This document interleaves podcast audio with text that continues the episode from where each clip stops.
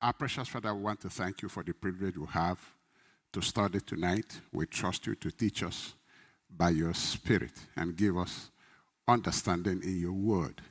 In Jesus' name we pray. Amen. So we are continuing to study the book of Ephesians, chapter 5. We'll try to go to chapter 6 and see where we stop in chapter 6. And by the grace of God, next week we have to finish it because we need to go to the book of Hebrew and see where we end before we go into our family mood. So in chapter 5, we, we, the last time we spoke on chapter 5, we're talking about um, the being imitators of God. In chapter 5, verse 1, imitate God, therefore, in everything you do, because you are his dear children. Live a life filled with love, filled with love, for God is love. You can't imitate God when you're, not living in love. Filled with love, following the example of Christ. He loved us, offered himself as a sacrifice for us, a pleasing aroma to God. He just defined love for us. The love is offered unconditionally. So, in verse 3, let there be no sexual immorality, impurity, or greed among you. You can't love and be greedy, they don't work together. Among you, uh, such sins have no place among God's people. Obscene stories, foolish talk, queer jokes, things that are morally wrong, jokes that are morally wrong. And uh, these are not for you. Instead, let there be thankfulness to God. And all these kind of jokes includes all the things you watch on television, which they show you as comedy, but they are immoral. They have no moral lessons to, to give you. You can be sure that no immoral, sorry, verse 4, obscene stories, foolish talks, queer jokes, these are not for you. Instead, let there be thankfulness to God. You can, you can be sure that no immoral, impure, or greedy person will inherit the kingdom of, God, of Christ and of God. For a greedy person is an idolater, worshiping the things of this world. People whose lifestyle can be defined like this are not really Christians. That's what he's saying. They are worshiping another God. They're not worshiping the God of heaven. Verse 6 Don't be fooled by those who try to excuse these things, these sins, for the anger of God will fall on all who disobey him. Verse 7 Don't participate in, this, in the things these people do clearly defined, clearly cut out for us. And then we said we need to have the heart of a child to be able to imitate God. Children imitate easily, they learn very, very easily. And with that kind of childlike approach to the things of God, we easily believe God, we easily uh, imitate God. But there's, there's another catch to it, which I want us to look at again to be able to understand why you are equipped and why you should imitate God. Somebody says, Oh, God is God, so how can I imitate him? But you need to understand how you are equipped. You need to understand Christianity very well. So let's say, what is Christianity really? It's very important. What is Christianity? You're a Christian. If somebody will ask you, What is Christianity? What, would, what are you going to say? Christianity is not a religion of do's and don'ts. And that's what a lot of people think. And so they're struggling to do, struggling to do, struggling to please God, and they keep failing. The same anger they had before they got saved, they still have it today. And still they don't know this is not working. I mean, if you're using a key and it's not opening a door, don't you understand you have the wrong key? Everybody's walking. Be ye holy. Oh, we step out, we want to be holy. And we, we have not achieved a lot doing all of that. Actually, those are the things that Paul said that he has. He thought it was useful when he was really working hard to obey the laws, but he said he found out it was junk because it, it couldn't bring him to Christ. It could not make God accept him because all that righteousness is filthy rag. That's what it is. So, question is, what is Christianity? Christianity, like I said, is not a religion where you have do's and don'ts. Christianity is that God makes his dwelling place in a man. I want you to hear me again. Christianity is that God makes his dwelling place in you. You are not a Christian if you don't have God in you. Simple. He makes you his temple, his tabernacle. And you are going to see that this is a foretaste of why this is hidden in heaven. We all, it's all going to culminate in the temple in heaven. And temple is always associated with the presence of God. Remember, Moses said to God, It's your presence among us that makes us different, that distinguishes, distinguishes us from other nations. If you don't go with us, how are we different? We, we're not different because it's you. When you are among us, you make all the difference. If you are not among us and you are not among them, so what makes the difference? Do you want to see people who are who in the many years in the villages where we came from, where there was no Christianity, people, you could marry virgins. It was common. Very common. People were not committing immorality. It was abomination, just out of fear. Just out of fear that your family will ostracize you. Nobody touched each other. Were they Christians? No. No. And at that time, you won't tell a lie. If you have any case and you take it to elderly people, they, will, they say if you lie, your stomach will bloat. So out of fear, they won't tell a lie. So it's not, it's not, Christianity is not really character management because there are a lot of good people, wonderful people, and they're not Christians. When I went to marry, I wasn't a Christian because my wife didn't like smoking. I simply stopped. I just wanted to marry her. I loved her. So loving her made me stop. Nobody. It was just loving her. If you do something and your doctor says if you do this and you die, you stop right away, Christian or not. Character management is not what it's all about. It's that God has made you a tabernacle, a place of his residence, where he stays, from where he walks through you. That's Christianity. You know, the, the tabernacle was a prophecy in the Old Testament. I need to dwell here a little bit. The tabernacle was a prophecy in the Old Testament. But God talking about, you know, you know the, the tabernacle that he will build, that his, the seed of David, Jesus, the son of David, will build a tabernacle for him. When the, the Spirit of God was saying that through Nathan, he was talking about us. When you read it, you find it said, Your seed. He didn't say seeds, your seed. But after that, there are other things that God said about it, which was concerning the, the physical children of David. Because they will sin, and they did sin. God said, if they sin, I forgive them. But this one about the seed that will build is Christ. So it was prophesied, even though they had these temples that they had, but God was locked in, in one place and they couldn't come. It wasn't, it was, it was a partial worship. And God said, I don't dwell in temples that is made with hands. So that is not my dwelling place. That my dwelling place is not going to be built by men. My hands will do that. So it was prophesied in the Old Testament and in the New Testament, it was fulfilled. In Acts 17, verse 24, God, who made the world and everything in it, I'm not saying the time, so I don't know where I'm with the time. God, who made the world and everything in it, since He is Lord of heaven and earth, does not dwell in temples made with hands. You see what God is saying? My temple where I'm going to dwell is not going to be made with hands. It's not the type of Moses was building. That thing Moses was building was just a pattern, but it's not the, it's not the type. Nor is he worshipped with men's hands. As though he needed anything, he gives to all life, breath, and all things. So this was fulfilled in Christ. Listen to me. You need to understand Christianity. Because if you don't, you are going to think it's do's and don'ts.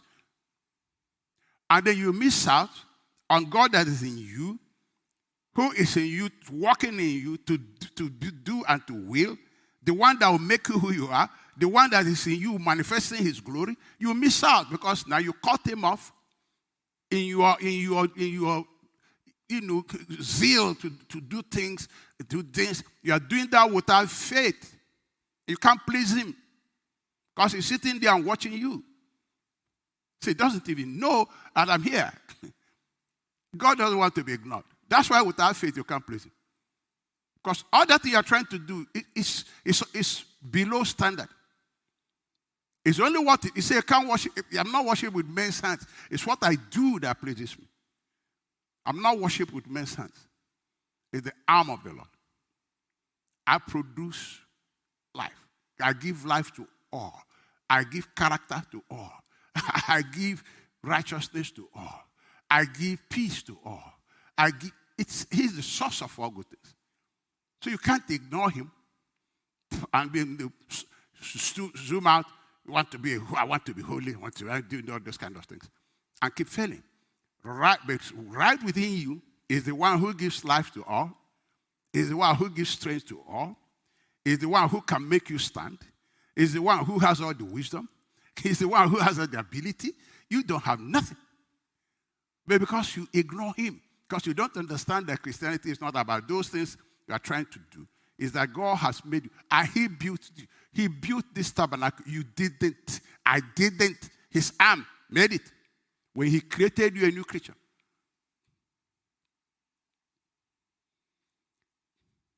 First Corinthians 6 19. Or do you not know that your body is the temple of the Holy Spirit who is in you, whom you have from God, and you are not your own? For you were bought at a price. Mark this scripture because God pays paid the dowry on you and on me. That's why we're his bride. He bought us with a price. He paid the dowry. So he has a legal right over our lives. Therefore, glorify God in your body and in your spirit, which are God's now, because He paid the price for it. He bought it. So, and in the millennium, where, where, where all these things is going, God is extremely purposeful. He didn't come to live in us so that it's fun. No, no, no. He is, he's trying to teach us something. That in living in us, we taste His glory, and it's a foretaste of where we're going. This is going somewhere. It's a foretaste. Mm, the Old Testament was a shadow of the real. Christ being the real. Christ came to give a foretaste of where all this will end. Paul said, if it's, this, if it's in this life we all have hope, we are more than miserable. This is going beyond here. People, And when we get there, you will see, let me read it. Revelation 21. And I saw in the new heaven and the new earth, for the first heaven and the first earth were passed away. And there was no more sea. So he's talking about this earth. Verse 2.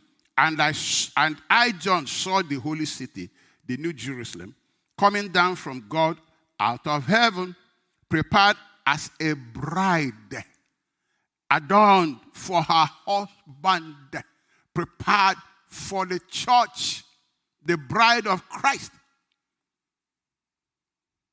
And I heard a great voice out of heaven saying, Behold, the tabernacle of God is with men.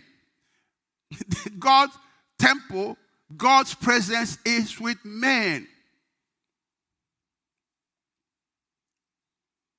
And he will dwell with them, and they shall be his people. And God himself shall be with them and be their God. See where we're going? Where this is heading? He has presence in us now. We are his tabernacle. But it's a foretaste of the tabernacle where we'll all be his bride and where God will be with his people no more individual. All of us. Yet he's still in us because we are joined to, with him eternally. But this is going to be Christ, God being with us, the whole church, the body of Christ. And I heard a voice, verse 3, out of heaven saying, Behold, the tabernacle of God is with men, and he will dwell with them, and they shall be his people, and God himself shall be, be with them, be their God, verse 4. And God shall wipe away all tears from their eyes. There shall be no more death, neither sorrow, no more crying, neither shall there be any more pain, for the former things are past. Verse 22. And I saw Verse 22. Listen to the description of this temple. And I saw no temple there. Amazing. Which means you don't need a you don't need a place of worship no more. Because the presence of God has come among us. Remember where his temple, where he dwells. But the Bible says now God is with his people in a very, very magnificent spiritual way that we can't even begin to imagine that the whole place is filled with His glory. And Christ is there. God, being the object of worship, is there with them. And He will be with them. And Christ, the great high priest, is there. He with God is one. And God being the main focus of worship, the purpose of the church, is that God lives in you. So thou shalt worship the Lord thy God, and him only shalt thou serve. Now we're worshiping him we don't need help. We don't need musicians. We don't need instruments. We don't need all the distractions. We are seeing him eye to eye. We, we bring that worship, man, focused on him. No distraction, no sun, no rain, no snow. We don't need that. We don't need any building to cover us, give us a place. No, no, no, no. Nothing like that.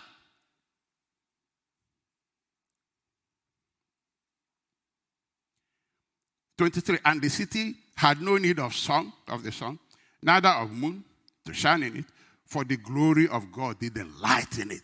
Man, can you imagine where we're going? can you imagine where we're headed? And the lamp is the light thereof. Is he not the light of the world now? Is he not the light in you? Giving you a taste of where we're heading? Christianity is beyond man to understand. Except, the God, except God gives you the revelation of what he did, what he did in Christ, you would think it's a religion. You are degrading it by doing that. Completely degrading it. It's a glorious thing. Seated in heavenly places, far above principalities and powers. Is that what you're equating with religious organizations?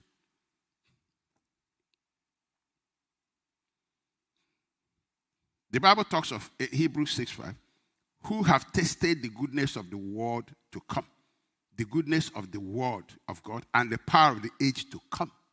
The power of the age to come. We're tasting it right now. Right now. Christ in us, the hope of glory, of tasting it. Presence of God in you is the only reason you taste it. In your life, you taste that glory. You taste that presence of God you do that worship.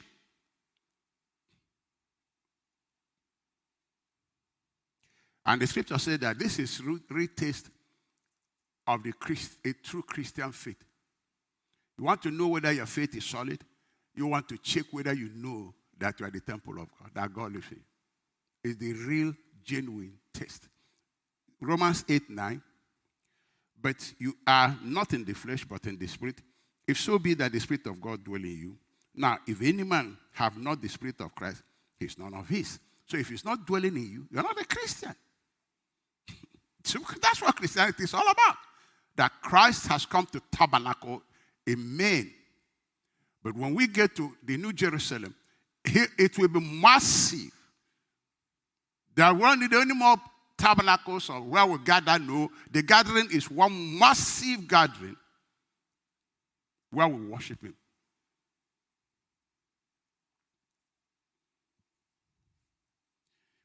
And 2 Corinthians 13 5. Examine yourself. The Holy Spirit is saying to the Christian, check yourself. For what? Why do I check myself? Whether you be in the faith. Do you, do you have the faith? Prove your own selves. How? Know you not yourselves. How that Christ is in you, Don't you know you are a carrier of God? Check whether you know this fact. Do you know this truth? Except you be reprobate, except you are not a Christian. And you know a lot of Christians don't, our minds don't go here. That's why I'm dwelling on this. Because this will open you up to realize why you are a peculiar person, why you are a supernatural being, where nothing is impossible for you if you believe that God is in you. And that will make you not act like a regular, normal people. When the Bible says you are peculiar, you are a super man, a spirit being, an eternal spirit being, a carrier of God. There's a level of dignity it impacts you. There's a level of confidence it impacts you. There's a level of expectation it impacts you. Examine yourself. Whether you be in the faith, prove your own self. Know you not your own self, how that Christ Jesus is in you. Don't you know that? Except you be reprobate, but I trust that you shall know that we are not reprobate. We are not, because we have him in us. So, imitating God now becomes an easy thing. Because if you are carrying God, God says, I'm right here. Let me walk out these things. Let, let me express myself through you. I am love. Let me walk through you so that I can reproduce, I can produce my, I can produce myself externally using you as a vessel. When you talk, I will give you words to talk. I will I'll give you life. I'll make you do things. But you need to trust me. You need to believe me. You need to understand what I'm saying, that you are just a vessel. You are a vessel. You are a temple. I am the one that is working in you.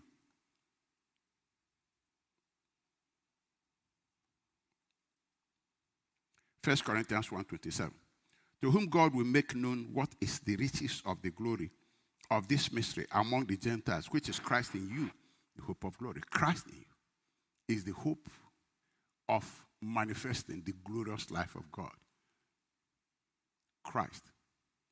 So when I live by faith in Him, when I believe He's in me, know you not that Christ is in you? When I believe He's in me, then I can trust Him and yield my vessel to Him, and He will do exactly why He's there. He will do work out the purpose why He's living in me.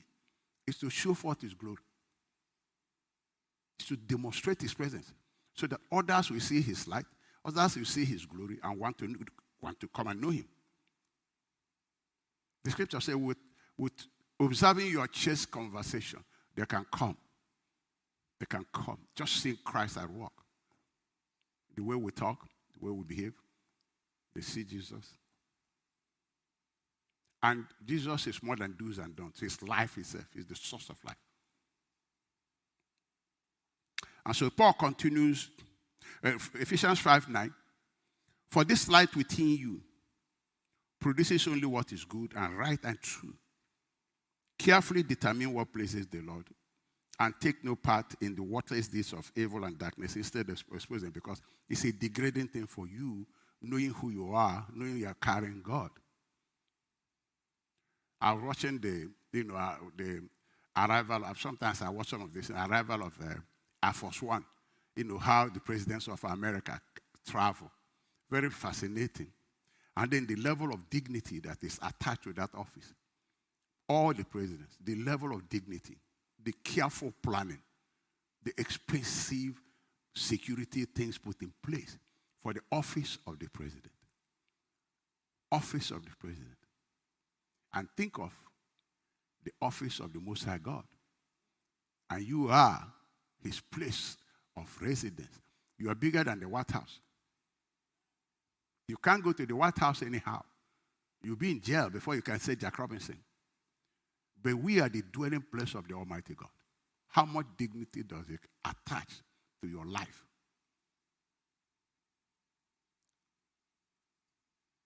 And when the presidents come out, there's, there's a level of dignity that they have to behave because they are presidents. They can't do certain things. I, I, I observe the way the royalty, all of them, the way they stand in public, they put their hands so you can see me. They put their hands. There's a way I observe they do. They are, I, I found that they were trained to do that. They don't, they don't live, they always put their hands this way. They, they were trained how to carry themselves, how to walk to match the dignity of the office. That's what the Bible is saying.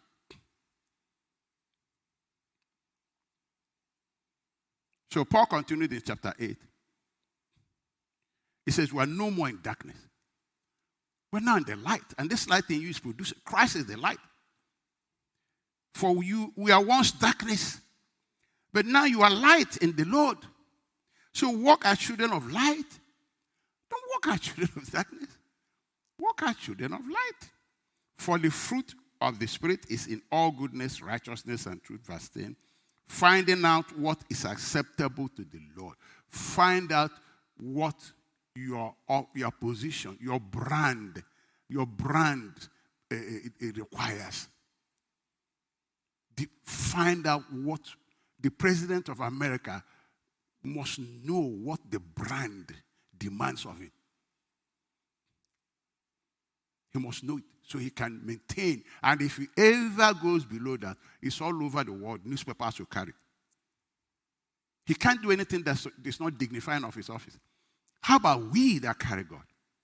It says, it says, verse 10, finding out what is acceptable to the Lord and have, have no fellowship with unfruitful works of darkness, but rather expose them. You know, once we begin to cover up things, they, they, they multiply there.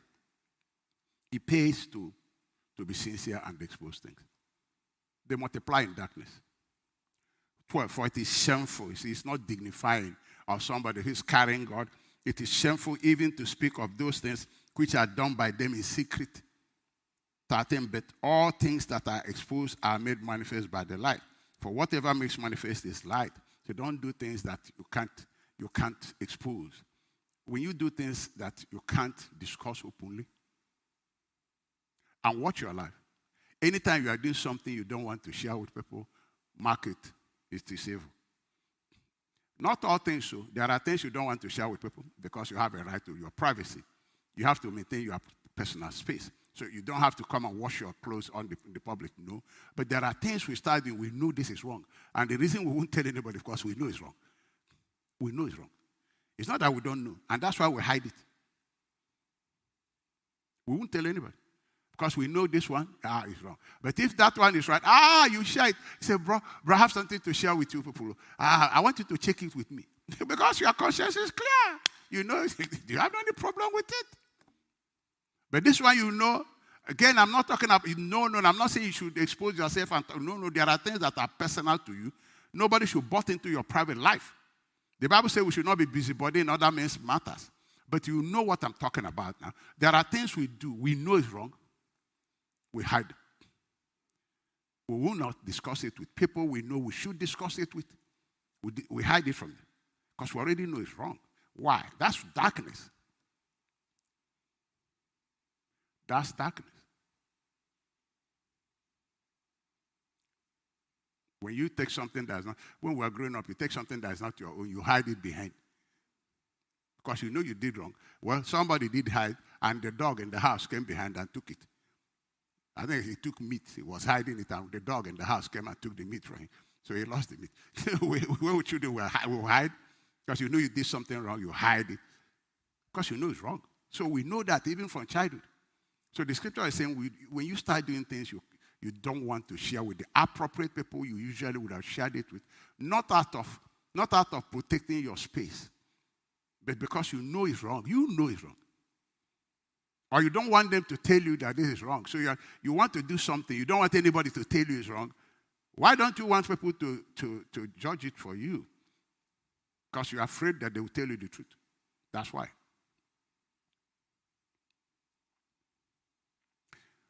So Paul goes on and says that a Christian may be asleep, walking in ignorance, and who and does not know who he is, that Christ lives in him, he does not know the kind of person he is. Remember, the disciples of Jesus said, call, call fire to consume these people. Jesus said, You don't know the type of spirit you have.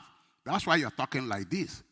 When a Christian doesn't know the type of spirit is in him, he doesn't know who, who he is, the kind of dignity that God has bestowed on him, the kind of glory that God has bestowed on him, the kind of power he's carrying, privileges he's carrying, the, the kind of awesomeness that God has simply bestowed on him because God's presence is in him. He's like somebody asleep. You know, when you are asleep, you are not aware of your environment. So Paul used these metaphors to illustrate something very important to us. So he says, you know, a Christian may be walking asleep, which means he's ignorant. And then when you are sleeping, the moment you wake up, the first thing you know is that you were sleeping. There's nobody who wakes up and says, I didn't know I was sleeping. No. The first thing you know when you wake up is that you were sleeping. That's the first thing you know. So when you wake up out of your spiritual slumber, the first thing you realize is that you are ignorant. You've been walking in ignorance. And that's when revelation will come, because that's when you seek revelation. Because when you are sleeping and then you wake up, you realize, oh my God, I've been sleeping. Hi, it's, it's, I need to do so. You realize your responsibility. You start engaging them. You start engaging. It's the same thing spiritually.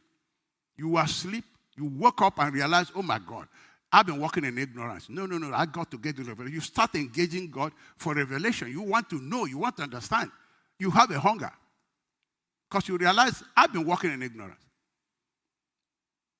Verse 14. Therefore, okay, let me read 1 Corinthians 6 19. It says, What? Paul said, Are you this ignorant? You don't have this truth in you? What?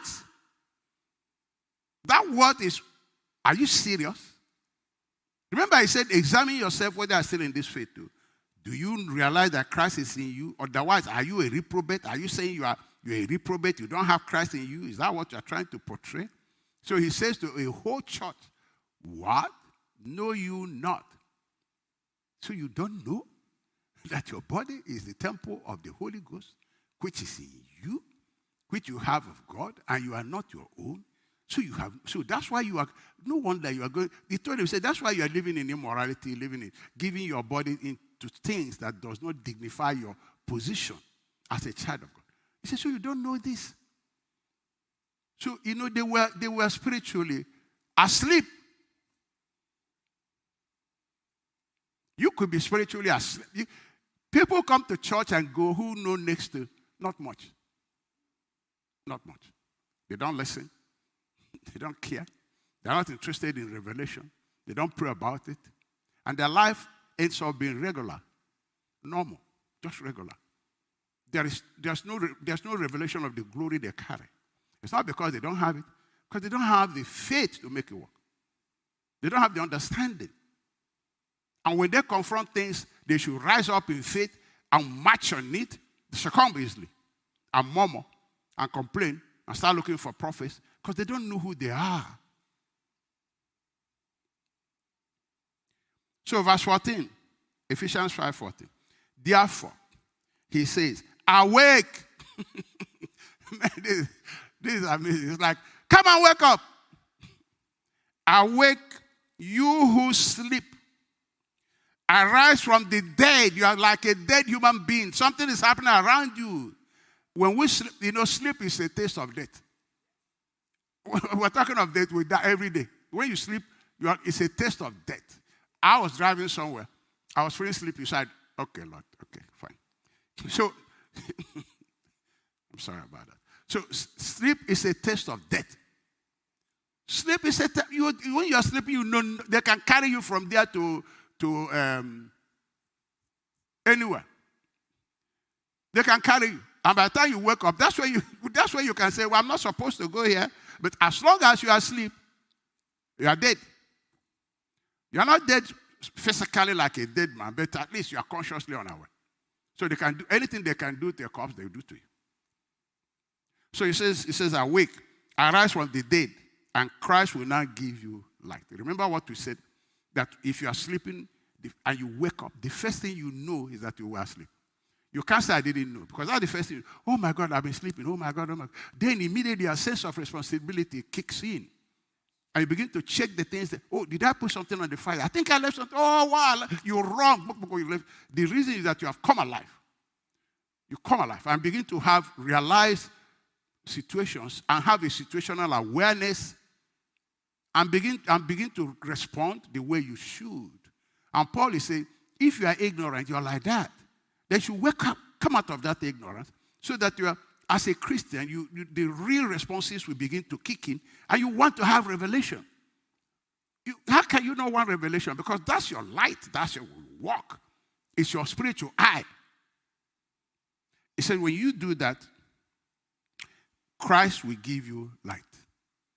Christ will give you revelation that I'm in you.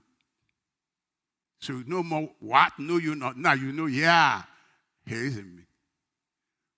He lives in me. And your testimony will be that of Paul. He said, He lives in us. We receive his life. We're sure. And because you know that, you will not fear anything. Because the greater, greater is he that is in you than he that is in the world. Look at David, because he was aware, was aware of the presence of God. Listen to what he said.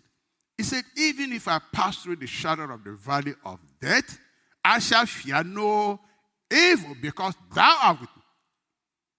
I mean, if a Christian really rises to this revelation, what will make him afraid anymore? Isn't the scripture that said, the world has nothing that can take you down because the greater one lives in you? But he doesn't. He's spiritually asleep to this truth. And then when he wakes up and the Spirit of God gives him a revelation that I'm in you, he goes, Oh my God, wow, the greater one is in me. So everything that's challenging him is small. The Lord is the strength of my life. Of whom shall I fear? What are you? What will make me afraid? Nothing. You see where that thing moves us to a place of victory, where we engage life from a place of victory not from a place of victim. Where we engage life it from, from a place of expectancy. It, because this presence affords us a lot of privileges.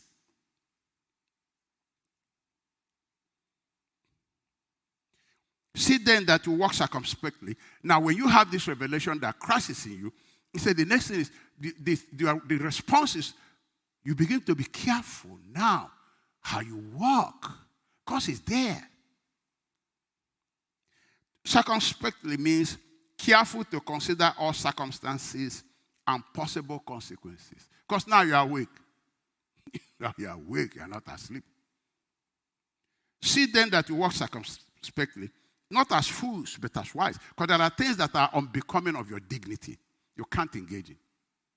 In fact, it insults you as a Christian to engage in those things.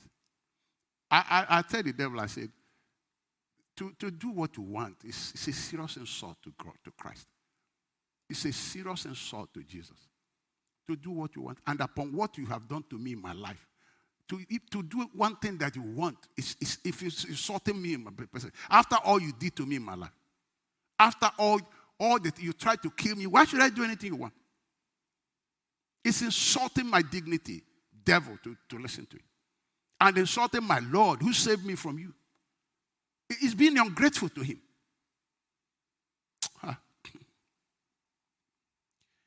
You know, this one sister I was traveling with in the aircraft was sharing. One of my, this my daughter. He said, Daddy, there are certain things I can't do because it would be the utmost disrespect to my husband. I will never try that. He said, because that my husband is my head. I will never degrade him below any man. I will not. Yeah. Somebody who knows the, the value of who is with him.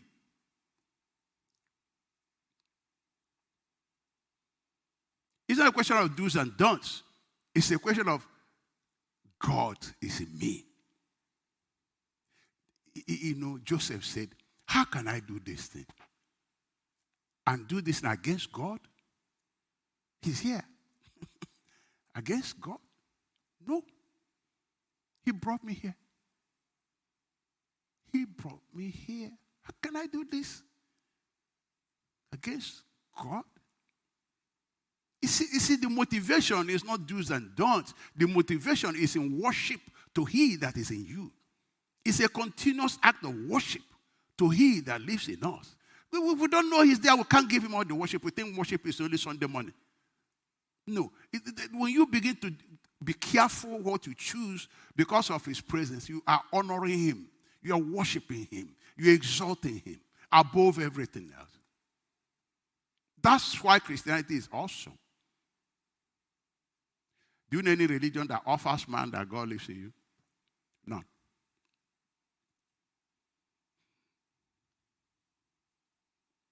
And he says, See then, that, verse 15, see then that you walk circumspectly, not as fools, but as wise people. As wise, man. As wise. You know, 17. Therefore, do not be unwise but understand what the will of the Lord is because you want to honor Him, you want to dignify Him, you want to glorify Him. He's the lover of my soul, He's the one that saved my soul. He delivered me from the world, He delivered me from iniquity. Deliver, man, can can, I, can I thank Him enough? How can I do this and grieve Him? How is it possible? Motivated by love for Him driven by honor for him, driven by knowing who he is, driven by realizing that it's even a great honor for him to live in us. And so, Paul continued to say that one way we can continue to do this is to be filled with the Holy Spirit, because the Holy Spirit will help us to, to, to give us revelation of who is in us and, uh, and help us now to, to carry out, to, to respond to Him adequately in love, in faith. So we need to be filled with the Holy Spirit. So in, in chapter 18, do not be drunk with wine, and in which is dissipation, which is uselessness, but be filled with the Spirit. Now, we said this, you know, the Holy Spirit is a good communicator. So he told us, he showed us exactly what being filled with the Holy Spirit will do to your life. In order to motivate us to really desire Because, you know, benefit is a great motivator, a great motivation for people. So God will always use benefits to motivate us onto good things. So he said, be filled with the Holy Spirit. He started to show you what benefits is there for you. So that you really want to be filled with the Holy Spirit. Then verse 19 he said, one thing you are going to be doing is speaking to one another in psalms, in hymns, spiritual songs, singing, making melody in your hearts to the Lord, in your kitchen, in your car. When things are not okay, you discover that you are singing because you are full of the Spirit. You are singing because you know you are you are hooked on to worshiping Him because you love Him because it's real to you. You, you don't you don't you don't evaluate Him by what is happening. You evaluate Him from what the Scripture says. He's, he's, he lives in me. Job got it right. He said, Though he kills me, I will yet praise him. He said, I'll praise him. He said, I know my Redeemer liveth and see him. Man, you can't take praise out of my mouth for him. Filled with the Spirit, he, he, he activates, he makes you do stuff, man. So you, you sing, people should, you should, you should write your poems that the Spirit of God inspires you to write. It's not just Psalms. You should have your book of poems where you write poems that God gives you. You should have a place where you jot down your own Psalms, your own personal Psalms that God gives you, your own songs that God gives you. You should jot them down. And when you start jotting them down and start reading them at your leisure, sometimes you see that you have, you have a conversation going on. Spiritual things are not too difficult. It's just to follow the Bible. Psalms, hymns, spiritual songs, not, not worldly songs, not, uh, I don't know their names, all these people, all these people that sing for the devil. I don't know their names. I don't listen to them. I don't care about them. They don't build my life. They've, they've not to contribute to me. Nothing. Absolutely zero. I found Jesus is my all. I don't need them. I usually need them. What we sing is spiritual songs.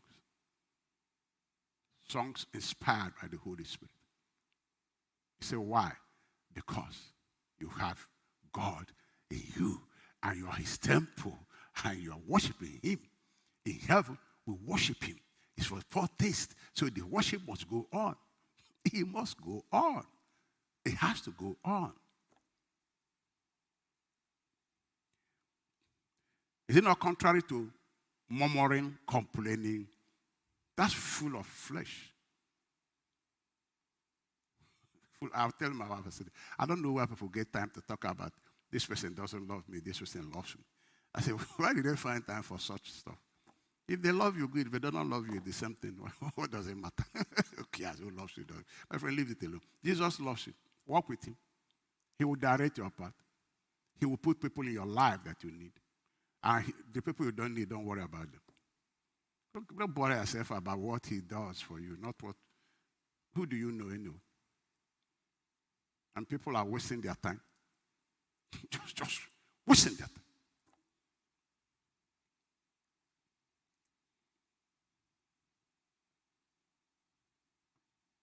20. Giving thanks always for all things. Man, take of it. Why? The worship must go on.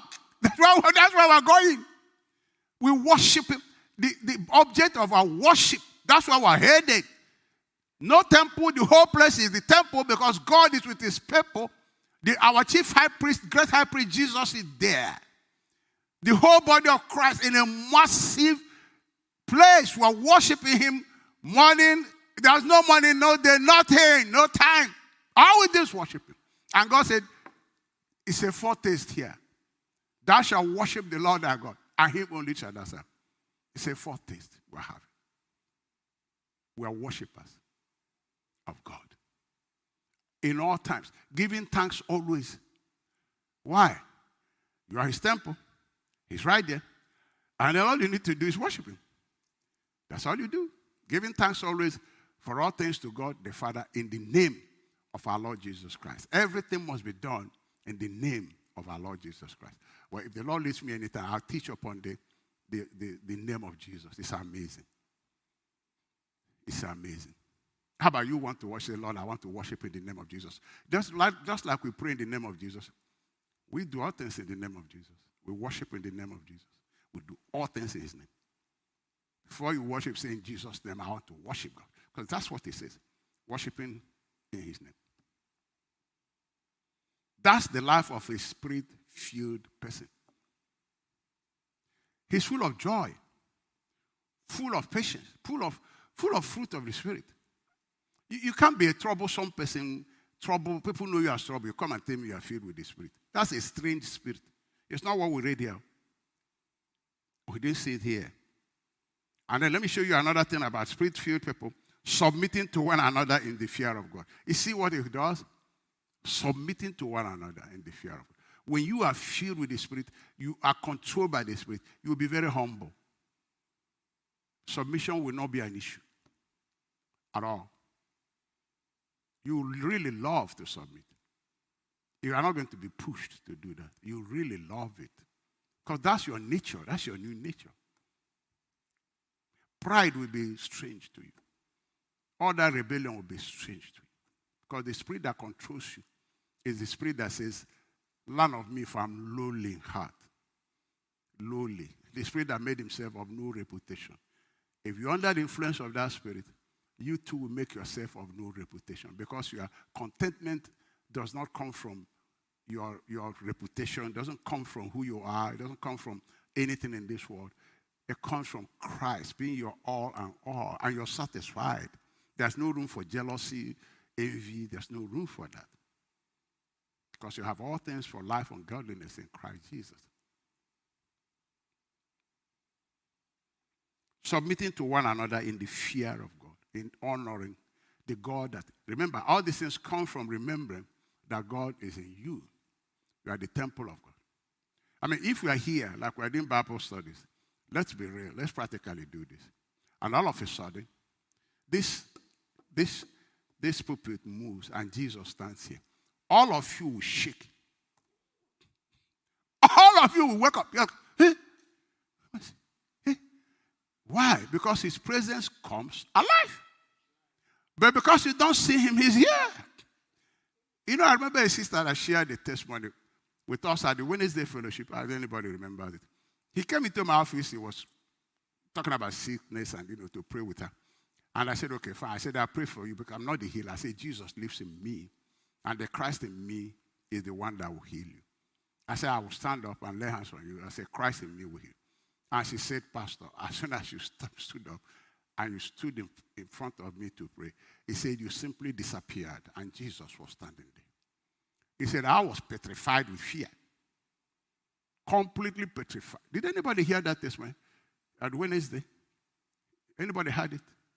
Was on a Wednesday. So I ah, petrified with fear. I say he was standing. You just disappeared. Was, I was seeing him. Why? Jesus wanted to show him what he told you is true. I mean him and I mean you too. I mean you too. You don't have to come to this office. I mean you too. I can, I can heal you if you ask me. So if you have that kind of visual revelation, for the next one week, you'll be walking like Ahab. You, you walk so quietly. So it, next one month, you have not recovered. When you realize the reality of Christ. But that's why the Holy Spirit comes to give, show us the reality of Christ. With you, to, listen to me. Faith can't come by visuals. No, they don't come by visuals. When Jesus was here physically, they barely had faith in him. But when he died and rose, and the Holy Spirit came and started revealing him to their spirit, they started having faith because faith is of the spirit. By visual, you, you, you, you know, faith does not come by visual. Faith comes by revelation of the Holy Spirit. That's why we don't walk by sight. Submitting to one another in the fear of God. Then being filled with the Holy Spirit. Let's talk about it. Number one, we need to be baptized in the Holy Spirit and pray in the Holy Spirit mostly. Jude says, but I think Jude 20. I don't have the verse here, but I think Jude 20. I think so, yeah. But you, my delightful loved friends, constantly and progressively build yourself up on the foundation of your most holy faith by praying every moment in the Spirit. That's how you build yourself up. Praying in the Spirit. Praying in the Spirit is the gateway to the supernatural. If you really want to experience the supernatural, pray in the Spirit a lot. Pray in the Spirit a lot. Then again, it all depends on who you share your time with now. If you spend most of your time fellowshipping with the world, they will influence you. If you spend most of your time fellowshipping with the Holy Spirit, He will influence you. If you are communing with him, he will instruct you. And God, is it not surprising that a Christian, listen to this, is going to look for counseling when God gave him a counselor? The Spirit of God is your counselor to guide you in all things. But you go to look for counselor, counseling from people who don't even know God, who haven't even fixed their own lives. It's because we don't know God. It, it, I mean, it's unbelievable the level that we don't know God. So you have a counselor, a counselor, your helper. So if we fellowship with him in studying scriptures and in communion, then he will influence us. Again, to whom do you give your love and affection? That's what determines if you come under the influence of the Spirit of God, under the influence of what you're giving yourself to. In Matthew 6 21, for where your treasure is, there will your heart be also. If your treasure is things of this world, and that's where you spend your time, they will influence you. They will influence you. So the disciples said in Acts 6 4, but we will give ourselves continually to prayer and to the ministry of the word. We don't have time for all this. Why do we find time to watch all these things we watch on TV? Junk. And then we, we, we wonder why we're spiritually weak. Why was we? Wonder why we lose spiritual battles. We wonder. And some of them have become addiction to some Christians. Let me say here and now no Christian should be bound by anything. You can't be addicted to coffee, can't be addicted to anything. You must walk free. It, once you're addicted, it means it controls you. Addiction is slavery to something. You must break it and say, No, you can't control me. If I'm taking coffee, there are days I'm waking up and say, I'm not taking you because I'm in charge. If you are not able to say no, that thing has you where it wants you. This, there are people addicted to lying, they can't stop it. They lie and lie and lie. People addicted to sexual immorality.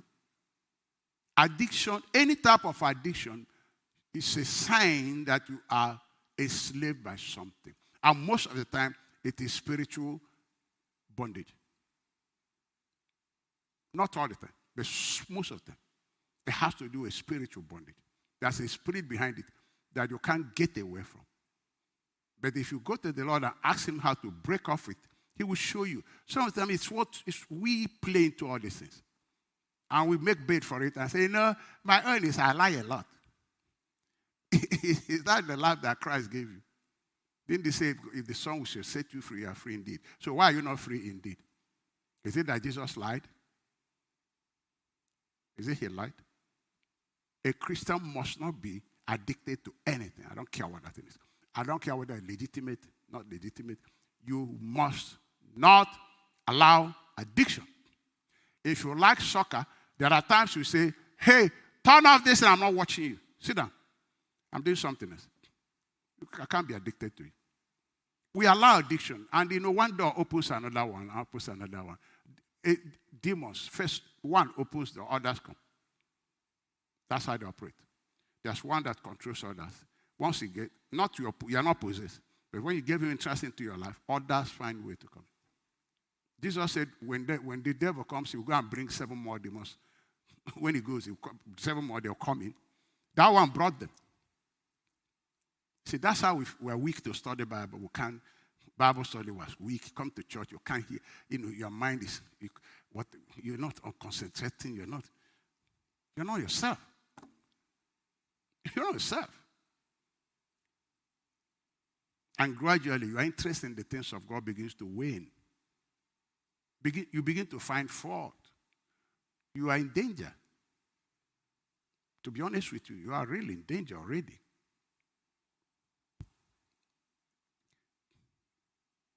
See, Adam and Eve, they were fellowshipping with God until they started fellowshipping with Satan. And they didn't come out of that. When they finished that fellowship with Satan, and Satan started to tell them what to do. Look at the same people that used to enjoy fellowship. They used to love Bible study. They used to love choir. To, they were so they, they love Jesus. Oh, they were so excited. Now they find fault. They won't come. To, they drag themselves. Something you fellowship with the wrong spirit. Look at it here. Genesis 3 7. And the eyes of them both were opened, and they knew that they were naked. And they sewed fig leaves together made themselves aprons. So you begin to do things that are inferior. You replace the gold with, with, with silver. Eight, and they heard the voice of the Lord God. They will hear the sermon, Bible studies, the choir singing, worshiping, praise. They will hear it, They see their reaction. And they heard the voice of the Lord God walking in the garden in the cool of the day, and Adam and, his wife hid themselves from the presence of the Lord. That's what happens. Once you start hiding yourself, you're becoming uncomfortable. You find fault with this. You used to be excited. You have fellowshipped. You are fellowshipping with something.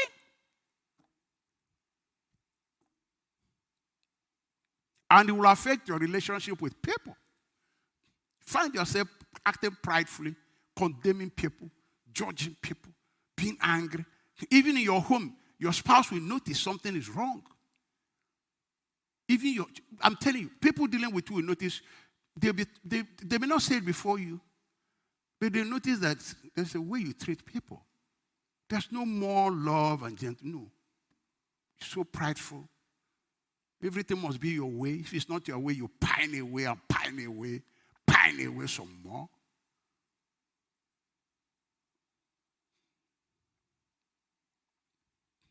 First John 2.15. Love not the world, neither the things that are in the world.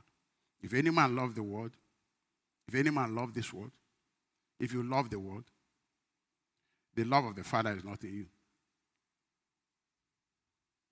For all that is in the world, the loss of the flesh, the loss of the eye, the pride of life, is not of the Father, but it's of the world. Then this spirit filled life spills into the family. That's what I'm saying. In Ephesians 5:22, talking about submission. Because if you are full of the Spirit, controlled by the Spirit, submission will not be difficult for you. Wives, verse 522. Wives, submit to your own husbands as to the Lord. Ah! Yeah. This one. For the husband is the head of the wife. Who wrote it? Jesus.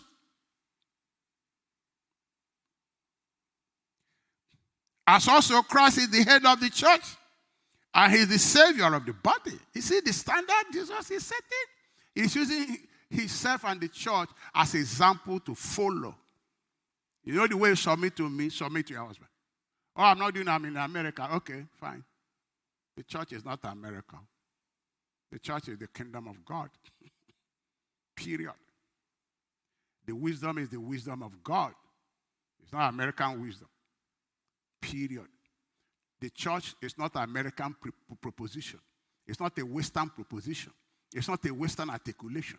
It came from heaven. Jesus came from heaven. And we are, are not of this world at all. You either believe God or make your choice.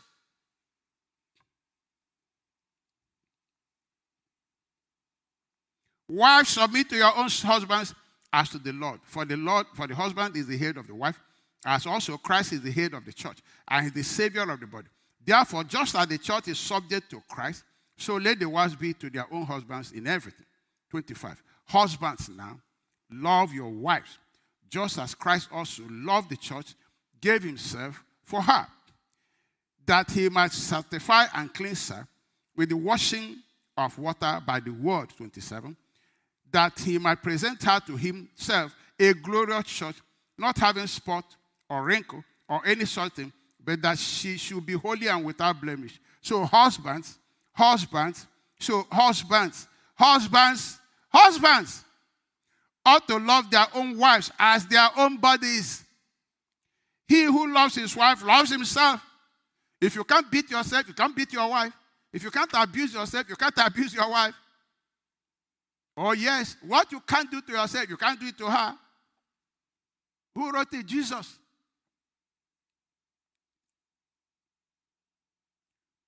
29, for no one ever hated his own flesh. You can't hate your wife. Bible says can't be resentful against them. That's the spirit of God. Be filled with the Holy Spirit. Let the Christ life of Christ. Remember, it's in us now.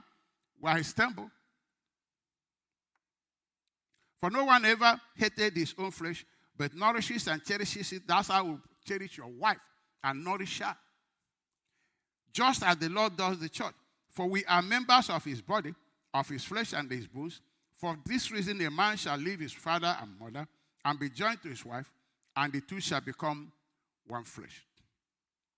Humility manifests in willing submission to God's instituted authority. It's everywhere. God does not like rebellion. Rebellion, he says, is worse than witchcraft. It's not, it's not from God. Hebrew 13, 17. Obey those who have rule over you. Simple. And be submissive. Obey and be submissive. If you have control by the Holy Spirit, submission will not be difficult. To the government, to those who God have constituted authority, civil government, church government, family government, submission will not be difficult for you. You will love to do it. And this submission, this leadership that Jesus is teaching. You know, in wrestling, they do submission. But their own submission is by force.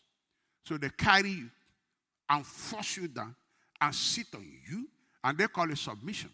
That's not it's how it is in the church. It's not like that in the church. Look at uh, look at uh,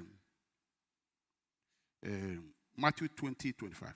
But Jesus called them together and said, You know that the rulers of this world lord it over their people, and officials flaunt their authority over those under them. You can't flaunt it and say, My wife. The Bible says you got to submit to me. You are flaunting it. You're proud. It's not God. That's not Jesus. That's not what he's teaching. Flaunt the authority over those under them. But among you, it will be different. We have, whoever wants to be a leader among you, want to be a leader, want to lead your home, lead your wife, lead your children, listen to Jesus. A leader among you must be your servant. You serve your wife, you serve your children. That's God's pattern of leadership. Submission is not by abusive means. 27. And whoever wants to be first among you must become your slaves. That's God's pattern. Because when you do that, God Himself will come and lift you up. And then your service to them will be, God will use it to bless them. God will use it to do things in their lives. Because it's God that does everything. For, for even the Son of Man came not to be served. Okay. He's showing us an example. For even the Son of Man came not to be served, but to serve others and to give his life as a ransom for many. So leadership entails loving your wife and children as Christ did to us. That's Christian, spirit filled home, husband. Loving your wife as Christ loved you and gave his life for you. He never flaunted his authority. He never abused you. He never threatened you. Nothing. And you were doing wrong. But he never. He said they died for it. And the duties of the husband is outlined for us in verse 26 to 28. Let me read it again. 26 to 28. He said, That he might sanctify and cleanse her with the washing of the water by the word, that he might present her to himself a glorious church, not having spot or wrinkle or any such thing, but that she should be holy and without blemish. So husbands ought to love their own wives as their own bodies. So it, it, it outlined the duties of a husband right here. He must be somebody who teaches his family the word, to clean them with the word. You have to teach scriptures, Bible to your family. And not just teaching them, you model it so they see it. You teach, and you teach better by action. 1 Corinthians 11, verse 1. Be you followers of me, even as I also am following Christ. That's the husband's first duty. You have to be a follower of Jesus. You can't be coming late to church. You're not a good husband. You can't be treating the things, go to your house, all you do is criticize the church, and you're teaching your children that the church is not good for them. And remember, children learn quick. When they are following you because they're small, but when they become adults, they will rebel and say, I'm not going there. You sowed the seed. You, you sowed it when they were small. You sold it. You were the one teaching them the church is not good. It's not useful. They did this. And your mouth, the first person that will be the victim of that is you when they become adults. Because you sold it. You are the one teaching them. You go to church anyhow, they be doing those. Because that's what you are modeling for them. That's what you are modeling for them. You didn't show them that church is important, Jesus is real, because it's from what you do, they'll know this is important. John 13, 15. For I've given you an example that you should do as I've done unto you. That's how the husband should teach. Hebrews 6, 12. That you, sh- that you be not slothful, but followers of them who through faith and patience inherit the promise. We should be example of the faith in Christ. Our children should see us exercise faith in Christ, exercise zeal. Our life should, should eh, excite them. It should kick them in. I'll stop here. My time is over. Next time, we'll, we'll, talk about the mystery of Christ and His church, the marriage of Christ. Why Jesus is setting Himself up as example of family because He married us and we have a family. And his family is the standard that we should all follow. My time is up. Let us pray. Precious Father, we just want to thank you and give you praise for the truth that you brought our way. Father, we trust this thing into your hand. You are the only one who can reveal it, the only one can help us understand it, even to live it. For without you, we can do nothing. Blessed be thy name. In Jesus' name we pray. Amen.